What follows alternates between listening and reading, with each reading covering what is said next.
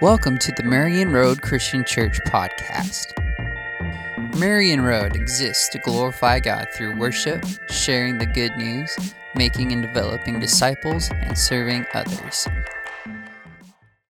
Today's the last week of this series that we have called What About, where we've been trying to uh, think through, work through some of the uh, difficult questions that can be asked of our faith so that we're, we're able, we're equipped to be able to engage our faith in Jesus with, with every part of who we are.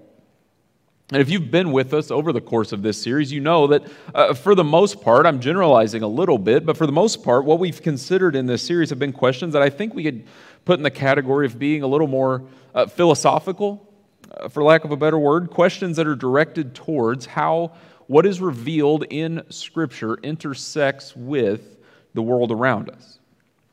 In the first week, we considered the, the question that there are the reality that there are people in the world who have, have not heard the message of Jesus. And in the second week, we considered this idea that God, that God is just, that He punishes sin. Last week, we, we considered the, the claim that, that there is such a thing as absolute truth, and that absolute truth is revealed in Jesus.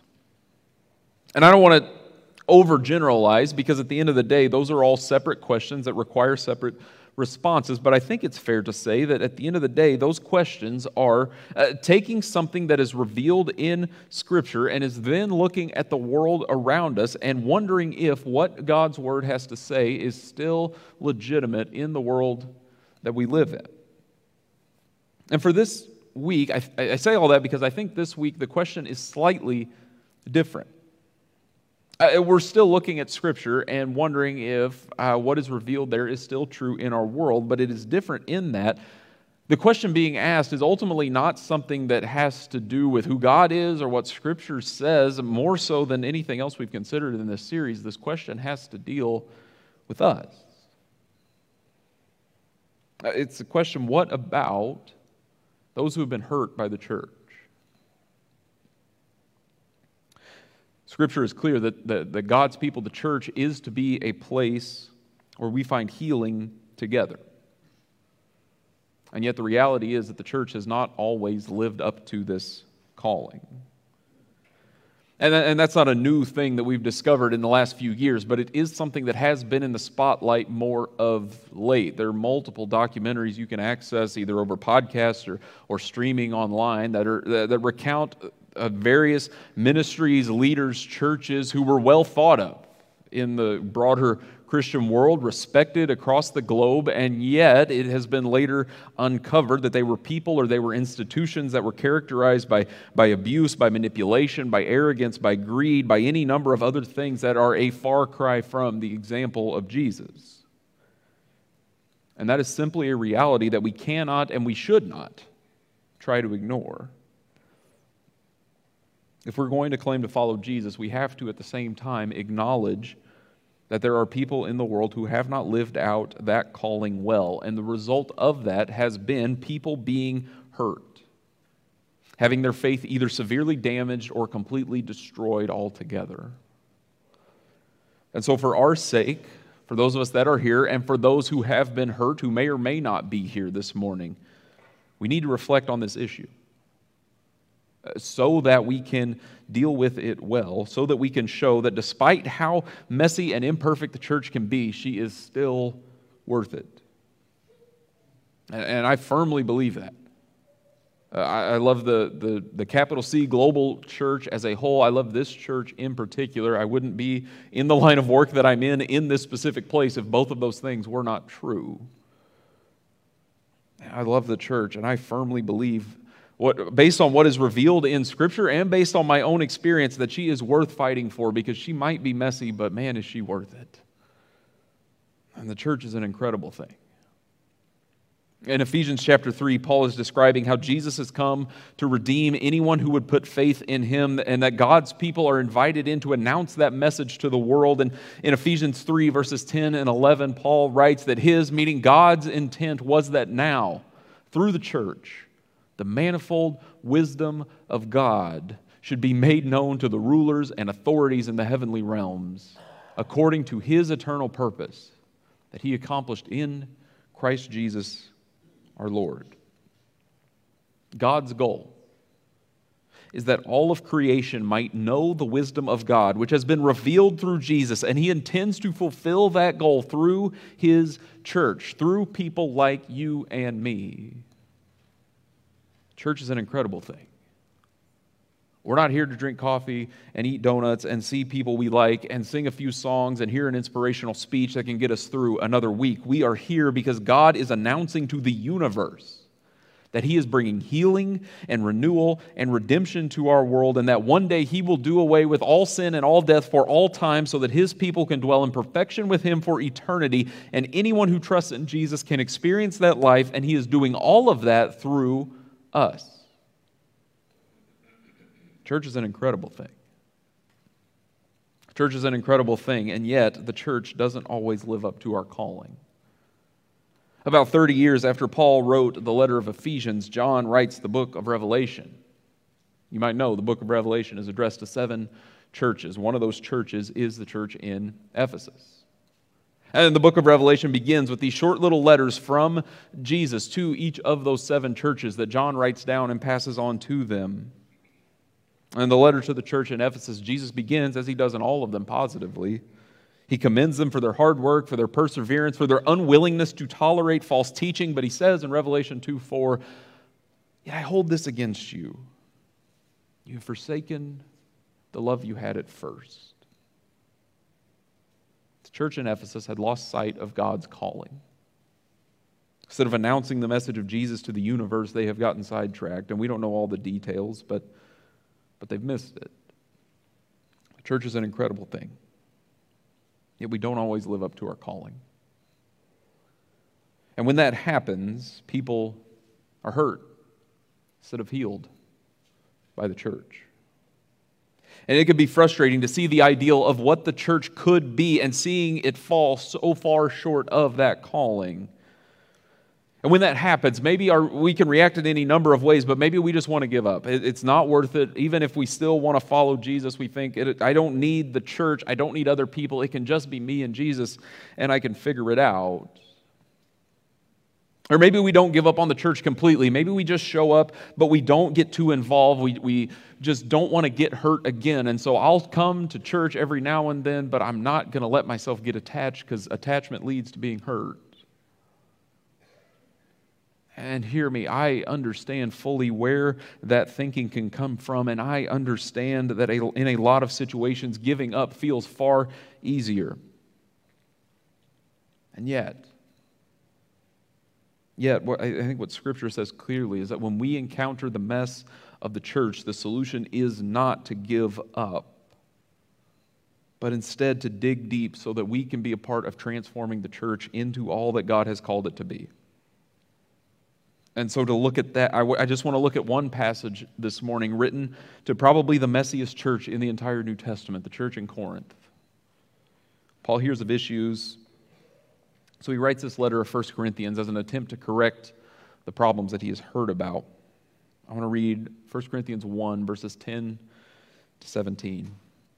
He says, I appeal to you, brothers and sisters in the name of our Lord Jesus Christ, that all of you agree with one another in what you say, and that there, may, and that there be no divisions among you, but that you be perfectly united in mind and thought. My brothers and sisters, some from Chloe's household have informed me that there are quarrels among you. Uh, what I mean is this one of you says, I follow Paul, another, I follow Apollos, another, I follow Cephas, still another, I follow Christ.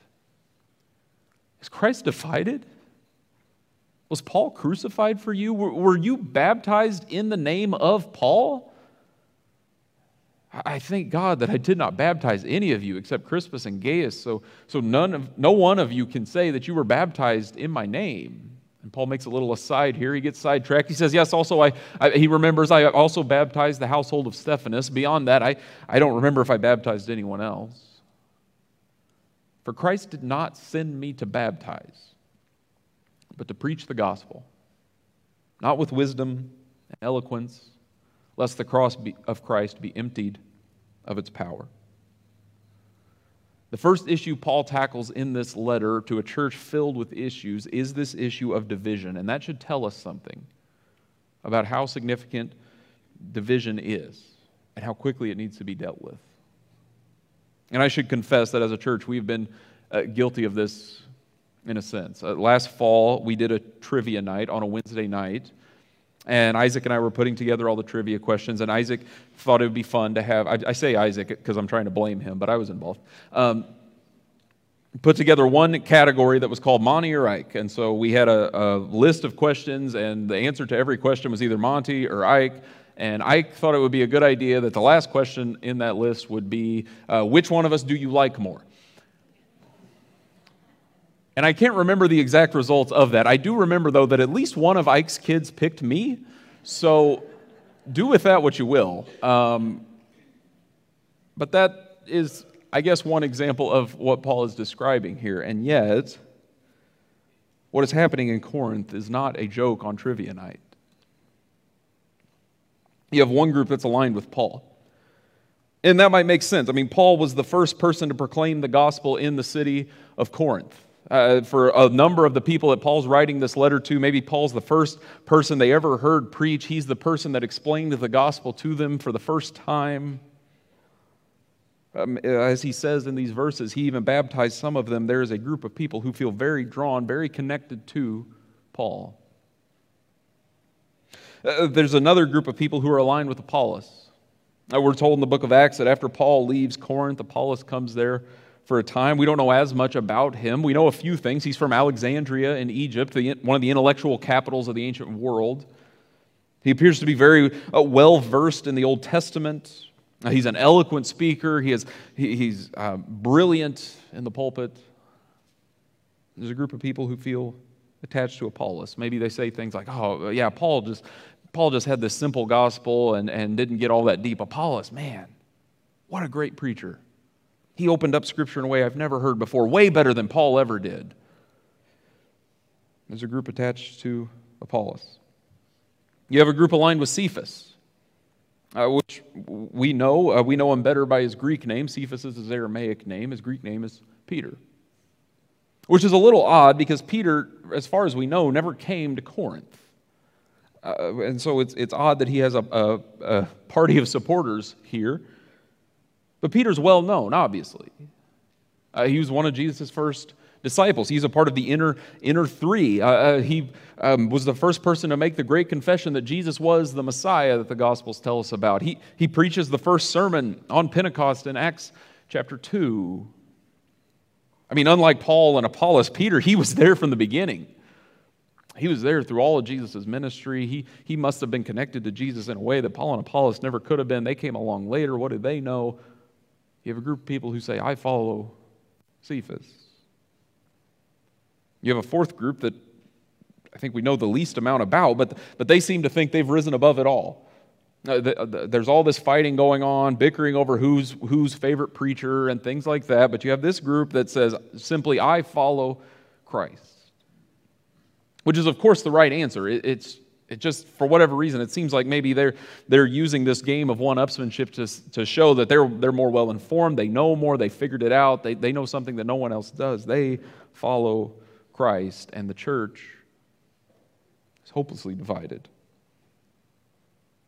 And we cannot miss that Paul's solution to all this infighting is to center around Jesus as great as any individual in the church might be, in first century Corinth or today, it is still Christ's church. And Paul drives that point home by calling out the people claiming to follow him. Paul was not the one who died on the cross for their sins and walked out of the tomb three days later. The only, church, the only person the church should ever be centered around is Jesus. And when that is lost, the church is in trouble and people get hurt. Unity is not just a nice thing to aspire to if we can. It is our lifeblood as God's people, and we are in trouble when we cannot find unity with our brothers and sisters in Christ. And the solution to division now, as much as when Paul wrote this letter, is not to just figure out a way to keep the peace. The solution is to recenter ourselves around who Jesus is. And that takes on all sorts of expressions. But if, if I can try to summarize, it at least means that the church is called to make that great confession that Christ is Lord. To be obedient to those two great commands Jesus gives us to love God and to love our neighbors. And to be, and to be participants in the Great Commission to make disciples of all nations. We are in trouble when we lose focus of those things. And when we lose focus, we are failing to live out what God has called us to do. And the end result of that is that people get hurt, either because they are a part of that infighting or because they witness it uh, from the outside and they are wit- and they're experiencing something that is far from the good news of Jesus. And it's not just the problem that Paul had to sort out in Corinth. Uh, we can be appalled at what Paul describes in these verses, but it's not like we've moved past this. Human nature hasn't changed much from the first century. We are just as guilty of d- division today over issues that are not central to the message of Jesus, and that should break our hearts. We have been called to so much more than bickering, and when the world sees infighting and division in the church, we lose opportunities to demonstrate the richness of life in Jesus, and more than that, we wound brothers and sisters we have been called to love. Now, my point in all of that is not that we just have to agree at all costs. Like we covered last week, we believe as God's people that there is such a thing as absolute truth and that that, that absolute truth is revealed in Jesus. There are legitimate reasons to disagree, to have difficult conversations. I'm not talking about watering down the truth. What I'm talking about is when someone encounters individuals or a congregation that claims to be the hands and feet of Jesus but does not look like him. And when that happens, people get hurt. I know, I know someone, not me, who was once taking admission at a high school soccer game. And uh, the, their high school was, was playing a Christian school that day, and uh, there was a parent from that Christian school that showed up. And once they got there to the admission table, they realized uh, that they didn't have any cash and that they were going to need cash to get into the game. The person working the table said, "You know, you can. There's an ATM just down the road. You can go get some cash. It's no problem at all." And the person threw a fit, complaining that they weren't going to be allowed into this game, assuming that they should just be let in for free because they didn't have any cash. And they went so far as to make the statement that if this game was happening at our school, this wouldn't be happening. Now, the person who was sitting at that table taking admission loves Jesus, and I'm grateful for that. But if you can imagine that the person sitting at that table knew nothing of Jesus, had never opened the Bible, and their first exposure to what it looked like to follow Jesus was someone berating them for not letting them into a high school soccer game for free that everyone else had to pay to get into. And in the grand scheme of things, that's a relatively innocent example, but there are plenty readily available to us that are more sinister. My guess is many of us have witnessed others experience church hurt that has turned them off of following Jesus altogether. Maybe some of us in this room have been hurt by the church to the point where we have wondered whether or not we want to continue to follow Jesus. So, what do we say to someone witnessing division in Corinth or someone who's been hurt by the church today?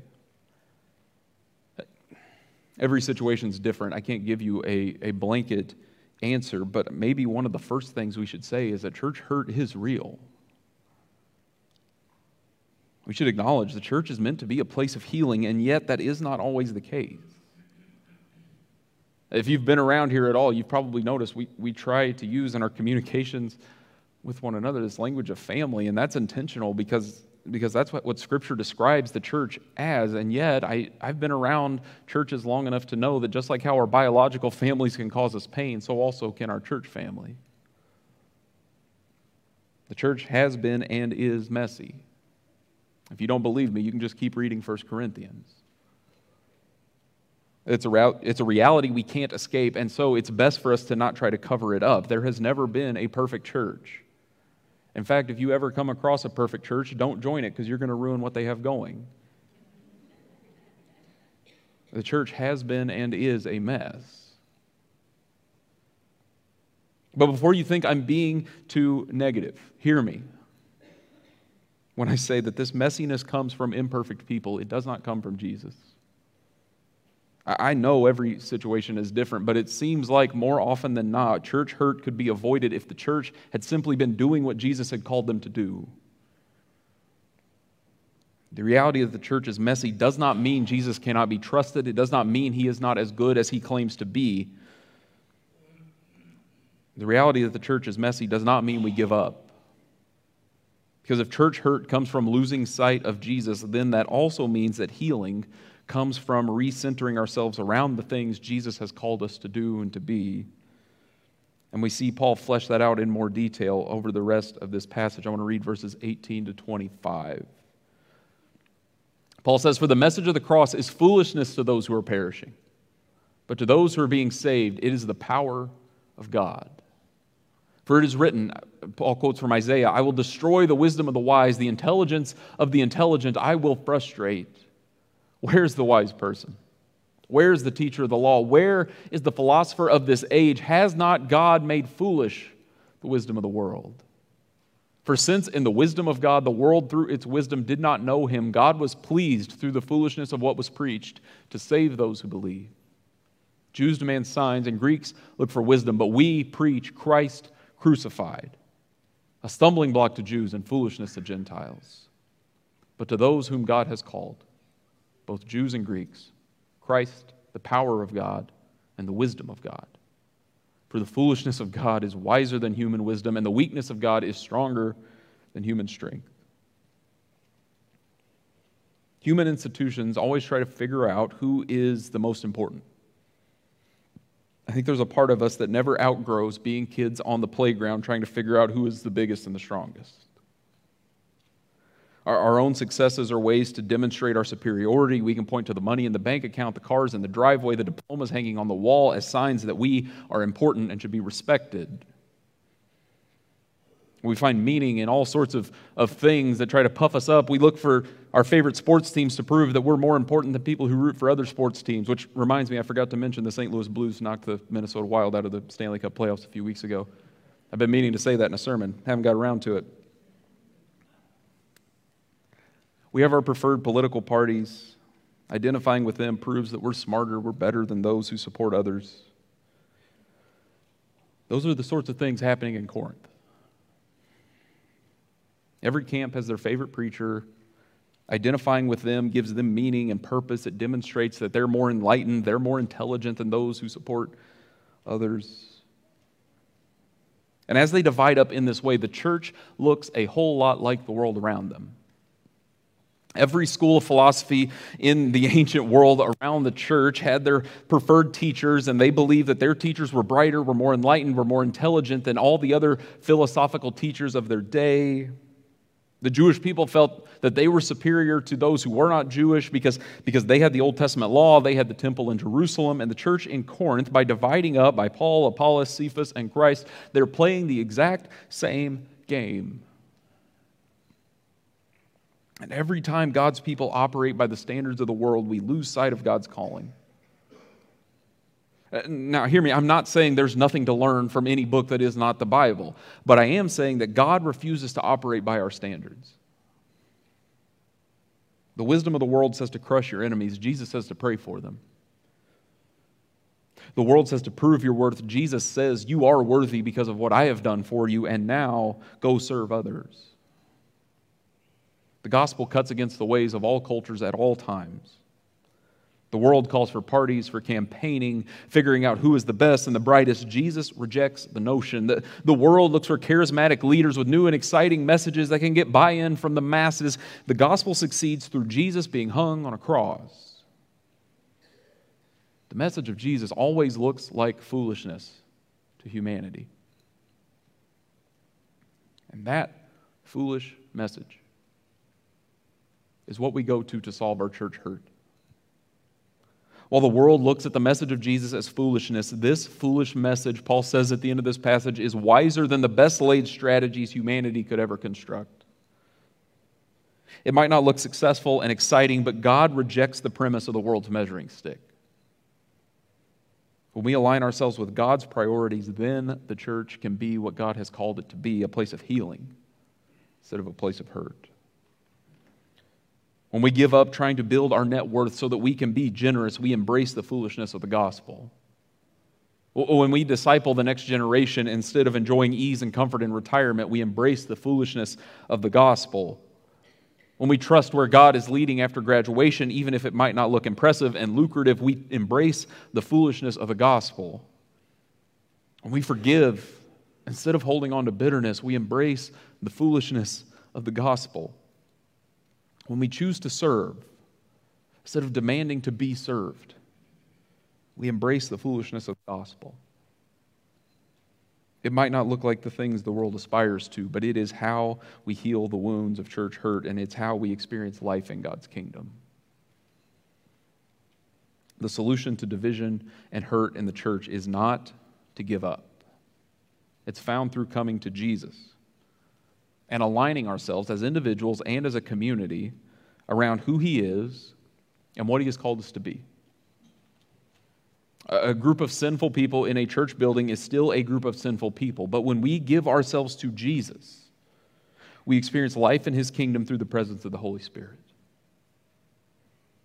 In Ephesians 5, Paul's describing the love between a husband and a wife, what, what a marriage should look like under the lordship of Christ. And, and in the midst of all of that, he makes a little digression to explain that it's supposed to look like the relationship between Christ and the church.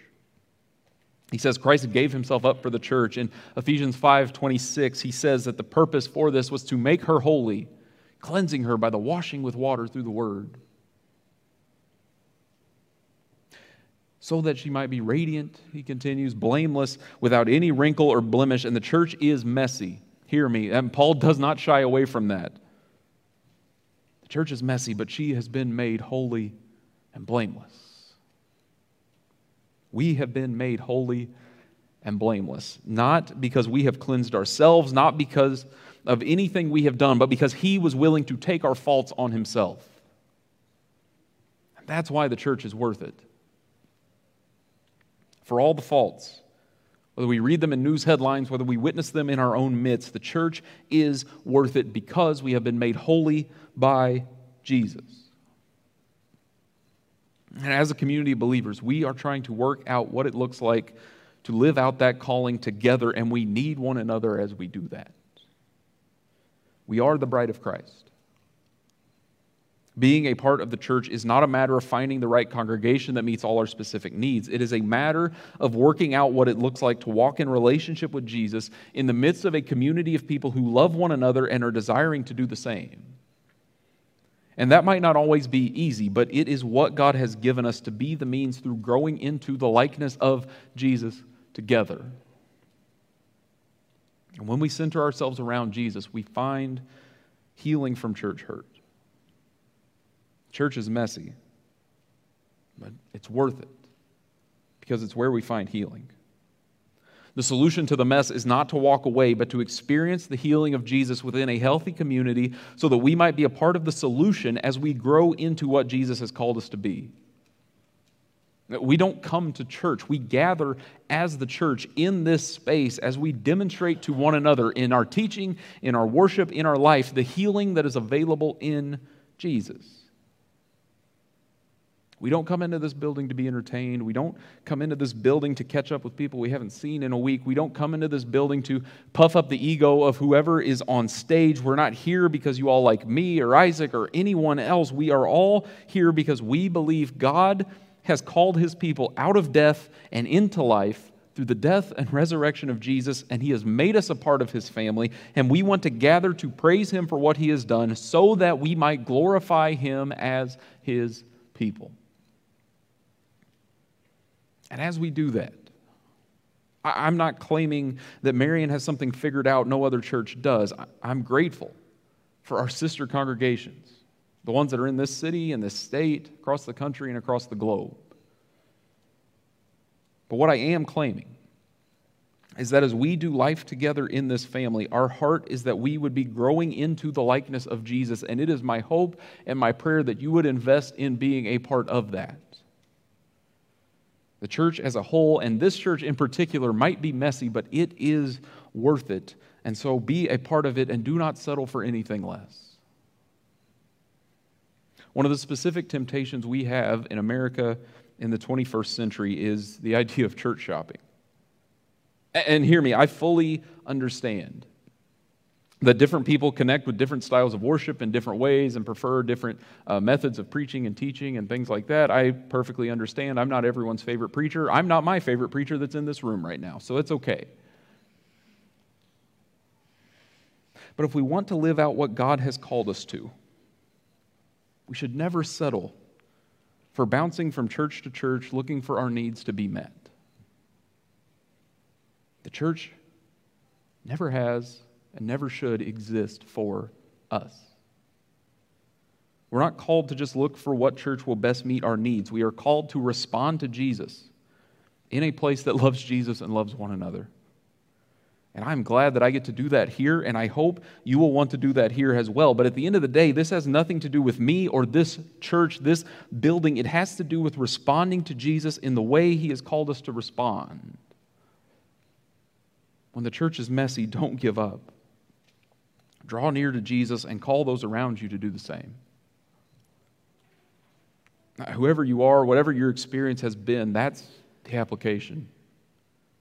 Draw near to Jesus and call others to do the same. Responding this morning will probably look a little different for each and every one of us. Maybe the response for some of us this morning is to take that step and say you officially want to be a part of God's people and want to be baptized. Maybe responding this morning is to say that uh, you want to officially say that this church is my church family. I want to officially come forward and place my membership as a part of this congregation. Maybe responding looks like stepping into a role of service. You might not know this. On any given Sunday, it takes somewhere around 35 volunteers to make everything we do on a Sunday morning happen. And maybe God's calling you to use your gifts so that you can contribute to the building up of this congregation. Maybe responding this morning looks like repentance. Maybe we need to repent to one another for hurt and division we've caused so that we can bring healing and forgiveness. Maybe we need to repent before God for losing focus from what He's called us to. Maybe we need to respond simply by, by again affirming our trust in God.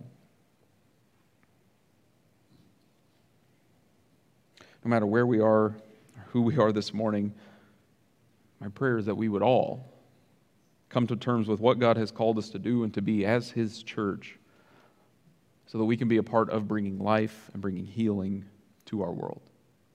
Let's pray.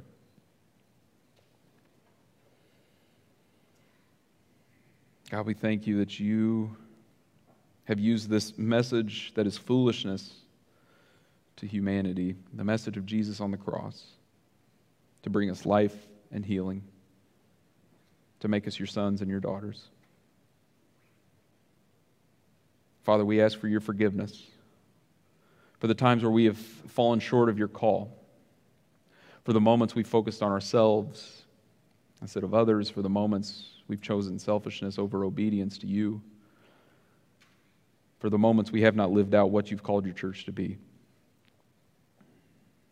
We pray for your wisdom and guidance as we walk in faith before you.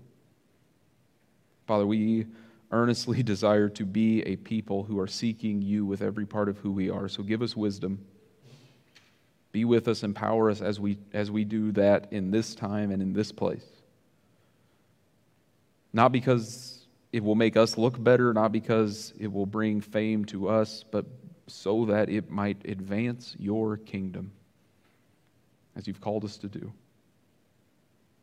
Give us wisdom as we participate in that mission. It's the name of your Son, Jesus, that we pray. Amen. We hope that you were encouraged and challenged by this message given by our own senior pastor, Monty French.